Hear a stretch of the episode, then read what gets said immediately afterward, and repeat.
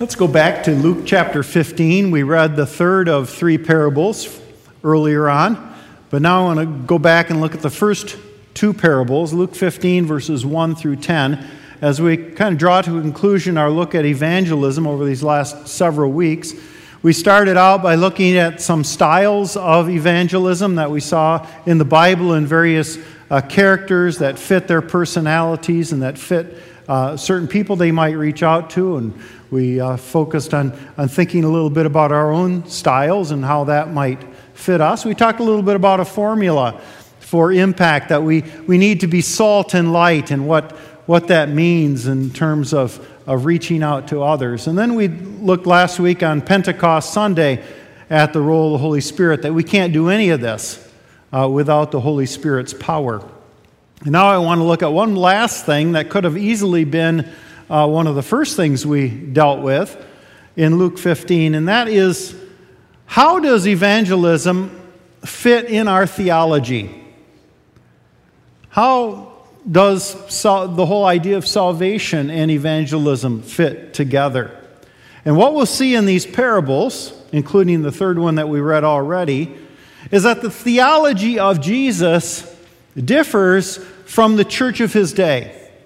The church being, the, in this case, uh, some of the Pharisees and teachers of the law that came and, and questioned him. And we're going to talk a little bit about how that uh, is the case, how not only the theology of evangelism, but even salvation um, was a little bit different in Jesus' mind. And when we when we talk about theology, as we did earlier, we often look at the book of Romans, which is very heavy in theology as Paul explains things in his own intellectual way. But when Jesus wants to explain theology, he tells stories. And we looked at one already, but now we're going to look at the first two uh, the stories uh, of lostness a lost sheep, a lost coin, and then, of course, a lost son. So let's focus just on the first two of those parables this morning Luke 15, verses 1 through 10. And as I often will tell you, pay attention to the context here. Look at the context. Now, the tax collectors and sinners were all gathering around to hear Jesus, but the Pharisees and the teachers of the law muttered, This man welcomes sinners and eats with them. So, what we see right at the outset is Jesus is speaking to two different crowds, very different. Uh, a group that were often uh, known as sinners, and a group that thought themselves righteous. And we're going to look at how Jesus answers that and, and those particular definitions, but, but also how he answers the question that, that some of the Pharisees and teachers of the law were asking why do you spend time with these sinners? And Jesus answers that with these three parables. But let's look at just the first two. Verse 3 Then Jesus told them this parable Suppose one of you has a hundred sheep and loses one of them? Doesn't he leave the 99 in the open country and go after the lost sheep until he finds it? And when he finds it, he joyfully puts it on his shoulders and goes home. Then he calls his friends and neighbors together and says, Rejoice with me, I found my lost sheep. I tell you that in the same way, there will be more rejoicing in heaven over one sinner who repents than over 99 righteous persons who do not need to repent. Or suppose a woman has 10 silver coins and loses one. Does she not light a lamp, sweep the house, and search carefully until she finds it? And when she finds it, she calls her friends and neighbors together and says, Rejoice with me! I found my lost coin. In the same way, I tell you, there is rejoicing in the presence of the angels of God over one sinner who repents. And then, of course, Jesus told that third parable about the lost son. We'll reference that a little bit, but our focus will be on these first two. As we do that, let's come to God in prayer. God, the Holy Spirit, we pray that even as you empowered us at, at Pentecost to be the church and to reach out to others, and even as you uh, gave people like Luke the ability to, to uh, hear and, and uh, research and write things about your life and, and do it in such a way that not a, not a word has been dropped, that all has been inspired. Now we pray that you would inspire this word to us today. and speak to each one of us individually in a way that, that uh, a single pastor from a pulpit cannot. We pray this all in Jesus' name. Amen. At one of my previous churches, we were amassing an accumulation of, of stuff that was left kind of like all over the church by people. And uh, finally, the custodians and I kind of got our heads together and we decided to put up a big lost and found table right in the, the fellowship hall, the entry, which was also served as the entryway uh, to the church, and give people a month to claim their item or items, or it would be donated to a local charity. Now, I happen to have my office right off the fellowship hall in that church, and so I happened to wander by that table a lot. And there were some things of value there little electronic games and dolls and, and all kinds of things. There was stuff of value there, but apparently not to those who had lost them. Maybe they didn't notice them missing, or didn't bother to check, or didn't recognize them when they saw them. But we ended up donating over three quarters of the lost items. So the question of value was not answered by the price tag, but rather by people's concern or lack of concern over the missing item. Well, that was happening in Jesus' day as well. There were many people who were falling through the cracks because they were lost and no one really cared. And no one was going out to find them. They didn't have any value. But when Jesus was on earth, he spent a lot of time browsing over the lost and found table of the world. It was why God sent him. But then some of the Pharisees uh, and teachers of the law saw this and murmured, Why do you spend so much time with all that junk? Hookers, crooked IRS agents, druggies, and the like.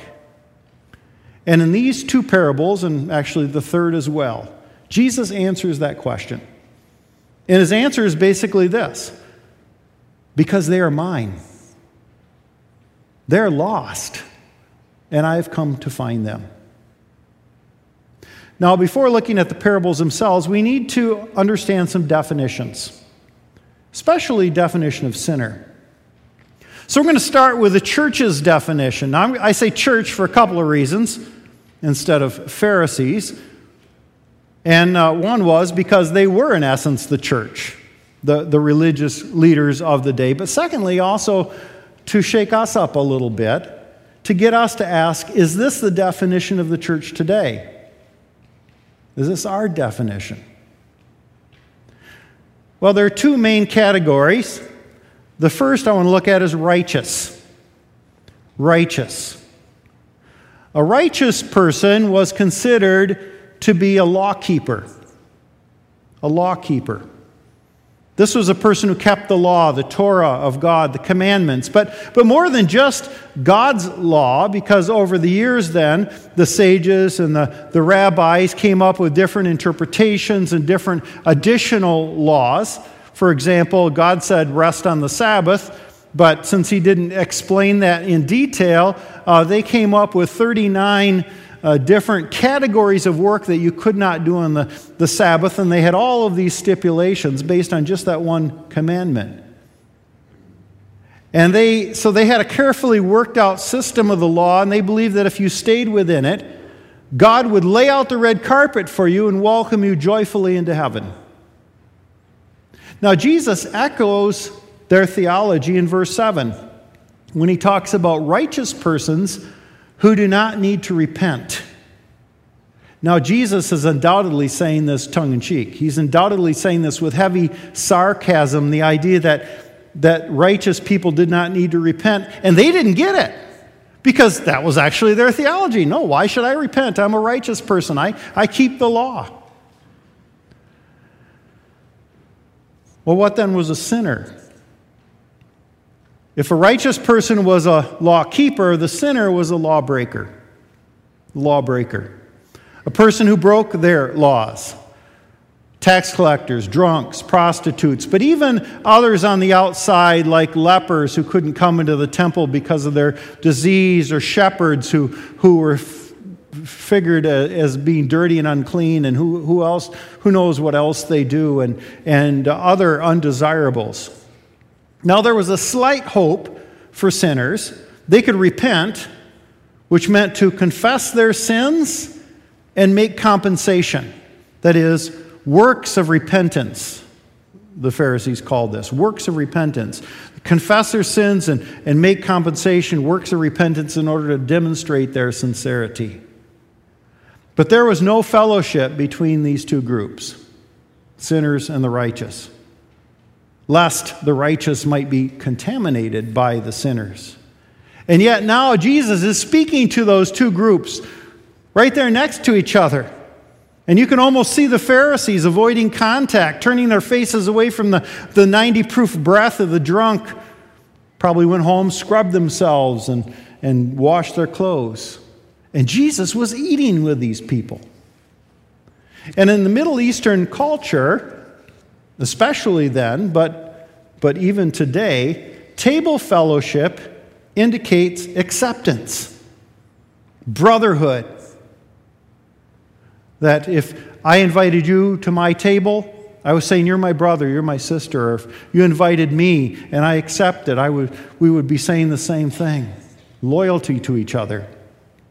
But according to the Pharisees, you can't accept them until they jump through the hoops of the law, until they repent. Now, Jesus' definition differed from that of the Pharisees. And we have to ask does it differ from us? A sinner was a lawbreaker and a lawkeeper. A lawbreaker and a lawkeeper. Radio preacher Steve Brown used to say there are two kinds of people sinners who know it and those who don't. And those who know it are in the church. But not in this case. The Pharisees would have turned white at the idea that they were included as sinners. But as we read earlier, all have sinned and fall short of the glory of God. And that was not just Paul saying it in the New Testament, he was quoting from the Old Testament. Everyone needs repentance. And the definition of repentance, according to these parables, is letting Jesus find you letting Jesus find you. That is, it's not about earning your way into God's good grace, into God's good graces, but accepting God's good grace. It's not about working to earn something that God might give you, but it's simply accepting the grace that He has shown to us in Jesus Christ. So, who then is a righteous? Well, the righteous are those being found and brought to God's table into intimate relationship with God. Elsewhere, according to Jesus, these so called sinners were actually closer to being righteous than the self righteous church.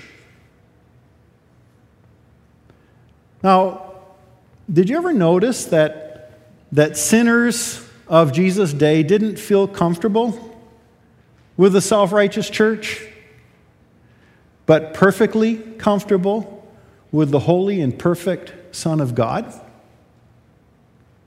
Is that true of us? Do we make sinners, and I should say other sinners, do we make other sinners comfortable or uncomfortable?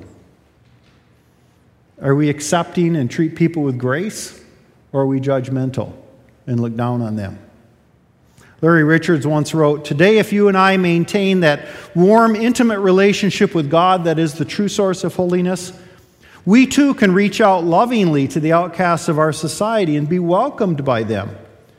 But if our holiness is a front, a pretense, maintained by desperately following modern rule of do's and don'ts, we too will fear and be repelled by the outcasts of our society. It all depends on our approach. It all depends on whether we see ourselves when Jesus talks about sinners, when the New Testament talks about sinners. We see ourselves as in that category as sinners who have been found and now want to help bring others into relationship with Him. Do we include ourselves as lost sinners before Christ came into our lives? Do we first accept being found and then go out to find others?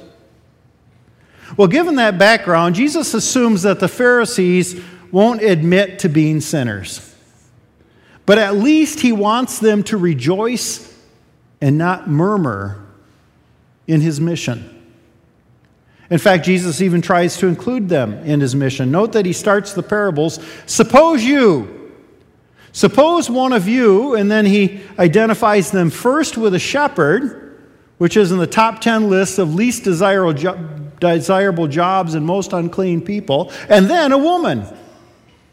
Jesus is, is poking fun at their self righteousness. But the two main points of the parable are these finding the lost and being found. Finding the lost and being found. Finding the lost is Jesus' task. That's the role that the Bible gives to him. At the end of that story about Jesus and another sinner, Zechariah, Zacchaeus, and, and going to his house, at the very end of that story, when they're questioning Jesus about how he could do that, he said, The Son of Man came to seek and to save the lost. Where did he get that? Well, it's, it's written across the pages of the Old Testament, but most clearly in Ezekiel 34, where God himself says, I'm going to send a new David, and he's going to come, and his job description is to be to seek and save the lost sheep of Israel. A few weeks ago, we talked about the party Matthew threw for his, his IRS buddies and his church, his church buddies so that they could intermingle and get to know each other. And again, we hear murmuring from some of the Pharisees, and Jesus again answers them by saying, It's not the healthy who need a doctor, but the sick. For I have not come to call the righteous, but sinners. Finding the lost. That's Jesus' role. As lost sinners, our only role in our salvation is being found. That make you feel a little helpless?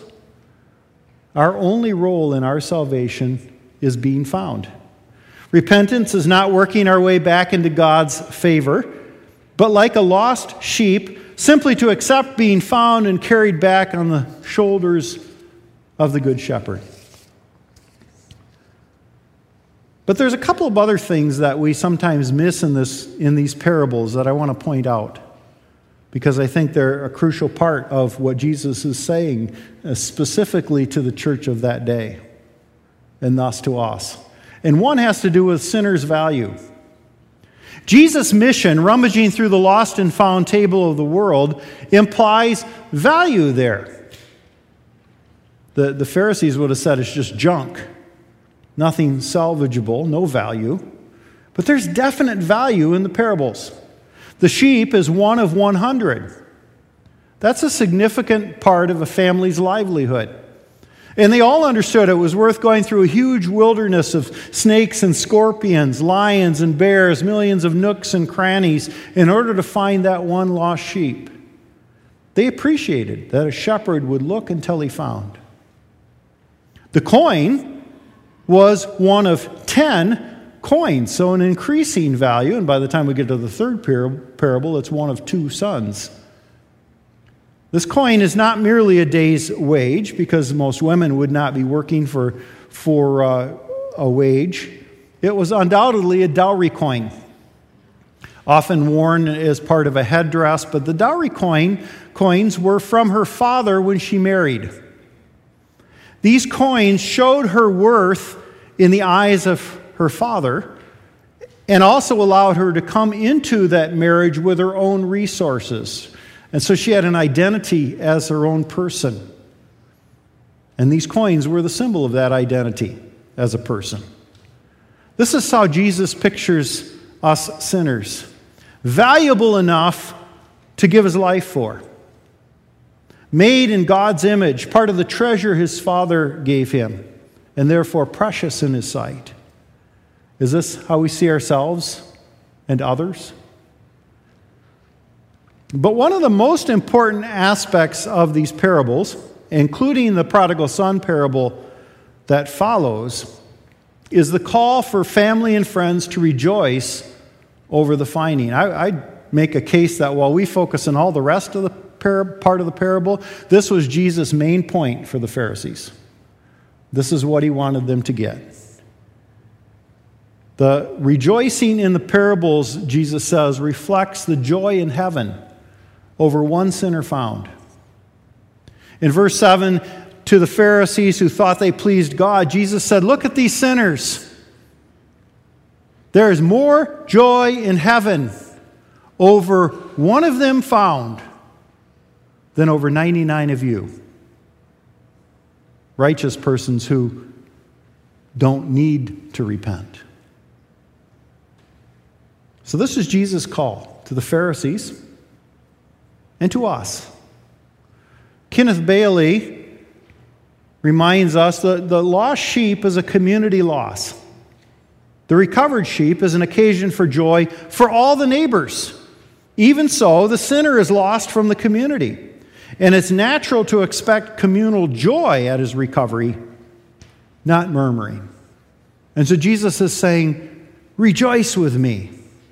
He's saying, I know you're probably not going to go out and have table fellowship with these folks. I know that you're probably not going to try to, to uh, rescue them from being lost. But at the very least, rejoice and don't murmur when I do it. As a Christian church, we're called to continue Jesus' mission to find the lost. But at the very least, to rejoice and not murmur over Jesus finding the lost. Is this true of us?